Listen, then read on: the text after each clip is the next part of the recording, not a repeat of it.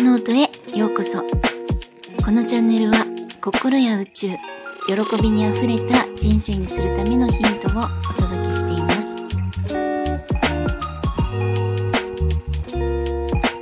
皆さんいかがお過ごしですか？ゆみです。本日のテーマは自分に自分を応援してもらう方法です。で、何か特別な方法とかありそうな感じがしますか？実は全く特別な方法ではなくて、本当に自分に応援してもらうんです。で、例えばもうめちゃくちゃ落ち込んでいる時、じゃあもうどうしたらいいのっていうのを、落ち込んでる自分を見てる自分がアドバイスするんです。で、これって前にも何度かお伝えしたことがあると思うんですけれども、本当の自分っていうのは上の方からその落ち込んでる自分のこと、落ち込んでない時もですね、上の方から自分のことを見てる自分のことなんですね。で、基本的に常に私たちは、自分のことをですね、思考してます。なんか人間関係とかで誰かに発せられた言葉で落ち込んだ。なんであんなこと言われなきゃいけないんだろうとか、私がなんかしたのかなとかですね。あとはエゴの声にやられてて自分を責めてるとか、あとは自分にダメ出ししてるなとか、いつもあそこでうまくいかないなとか、そういうのを自分が自分のことをちゃんと俯瞰してるんですね。で、自分よりも3メーターぐらい高いところから客観的に自分のことを見れる自分がいるって思ってください。で、何かうまくいっていないときは、その本当の自分、俯瞰している自分に相談するっていうことなんですね。で、俯瞰できてる自分って落ち込んだりとかうまくいっていないっていう普段の自分のことですね。これをもう本当にめちゃくちゃもう根底から全て考え方においても分かってますから、アドバイスも的確にできるはずなんですね。なので目の前に自分の大切な人がめちゃくちゃ落ち込んでる、その時にさあどうやってアドバイスしようかっていう感じなんです。私は割とやりたいことが毎日たくさんあってですね、優先順位を見失いがちなんです。もう日々で動線とか、動き方とかも考えたりするので、あれ何からやればいいんだっけってなることもしばしばです。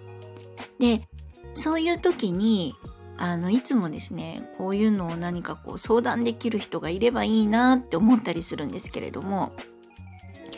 そうなるとまず状況を把握してもらうために、いろいろ初めの方からお伝えしなければいけないとか、そもそもその人は自分と馬が合う人なのかとか、どうなのかとか。で、また、コンサルとかコーチという人になると、金額も張ってきます。で、高いお金を払ったのに、海のものとも山のものともつかない人だったりする可能性が、私は何か知らないですけどすごい多いんですよね。なんか先生とする人と合わないとか、なんでこの人だったんだろうとかですね、本当に見る目がないんですよ。で、本当に見る目がないのか適当なのか、なんかほだされるのか騙されるのか、全部当たってる気もするんですけれども、本当に知ってる人にしかちょっとアドバイスしてもらうっていうのはやめてます。なんかいい人になかなか当たらないので。で、そこでですね、なんか俯瞰してる自分に聞いてみることにしたんですね。何からやればいいかなとか、こういう時ってどうしたらいいかなとか、もう極端な話、自分を大切にするにはどうすればいいとかですね。するとこれめちゃくちゃ良かったんですね。で、私は本当に不眠症なので、夜寝るのがすごい遅いんですね。で、それによって起きるのも遅いんです。で、そうするとなんか健康的じゃないなーって自分で落ち込んだりとか、ちょっと自己否定するんですね。で、起きてからパパッと何かやっちゃいたいんですけれども、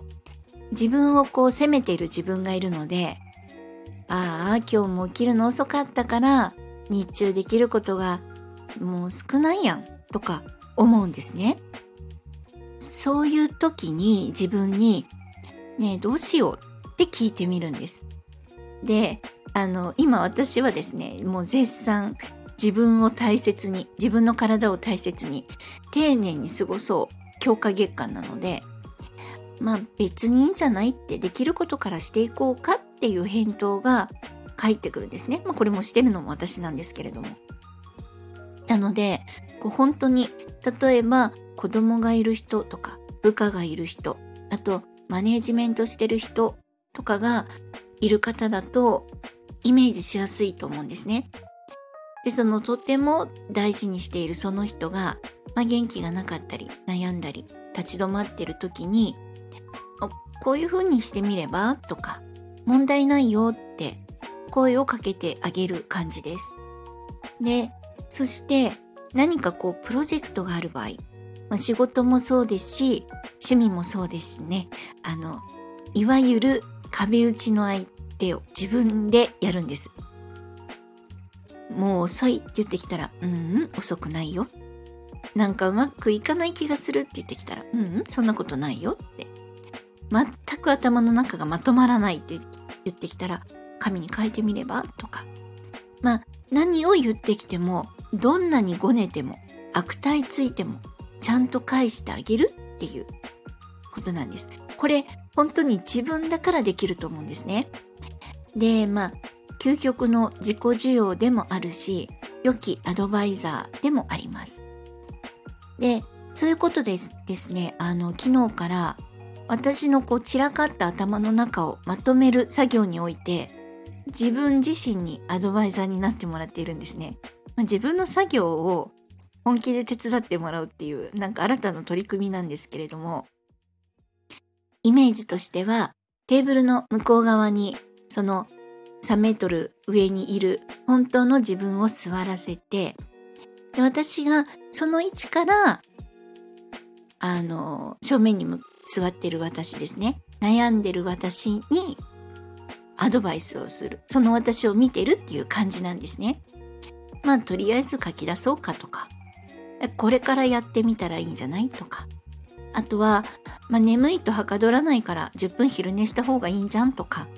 まあ、とりあえずちょっと歩こうかとかですね、まあ、そういう自分のことを受容しつつで、客観的に俯瞰した場所から自分のことを見てみる。で、何に立ち止まっているかで、その後ろにですね、いろんな気持ちが隠れているので、その後ろにどんな気持ちがあるのか、そういったのを受容しながら進んでいけるので、もう本当割といい方法だったなって思ってます。もし参考になりましたら、皆さんも、お試ししてみてください。本日も最後までお聞きくださり本当にありがとうございました。皆様ぜひ良いお時間をお過ごしください。ではまた。